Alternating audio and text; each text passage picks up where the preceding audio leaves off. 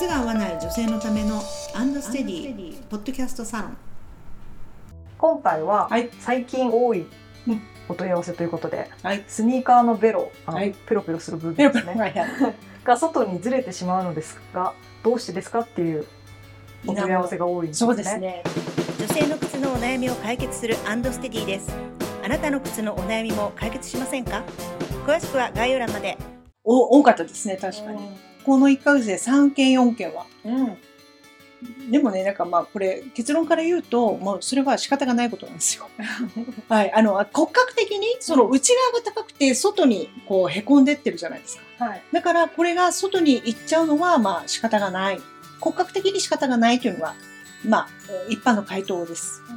だけどこれをじゃあずらさないように、えーししていくにはどうするかっていうこととじゃあこれがね例えば左右でずれ方が違うってなったらまた違う問題があるんですよ、あ、うん、で動かし方が左右違うってことじゃないですか。そうですよね。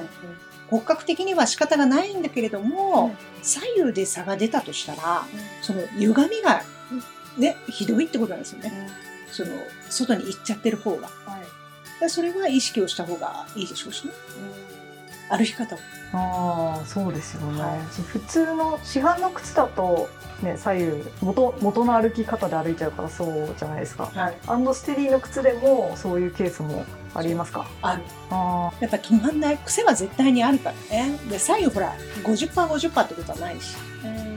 あとは日によってなんか例えば右足の方がむくんじゃってたりしてでそっちの方が紐の締め方がちょっと緩いみたいなことがあるとこっちはすごい揺れちゃうとかね、うん、紐の締め方の左右差っていうのもありますよ。あ、そっか。確かに。同じように締めてるつもりでも。そうつもりでも。っていうところがね。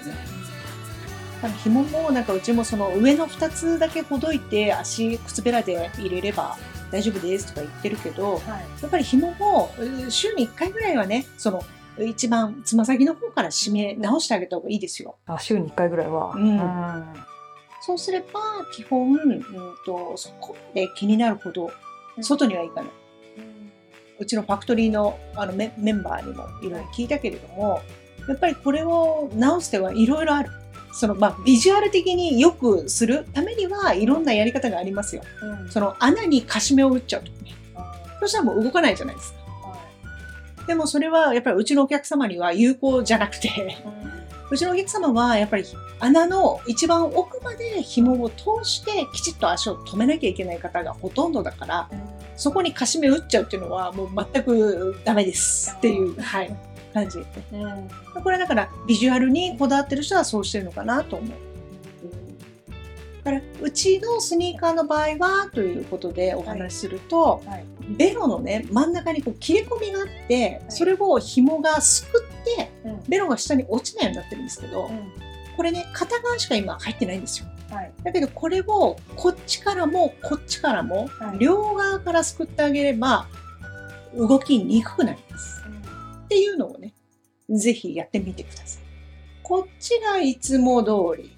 で、こっちが、えー両側からすくったバージョンです。すくうと、ちょっと穴ぼこが開いたように見えちゃうんですけど。それがかっこ悪いっていう人はやらないかもしれないね。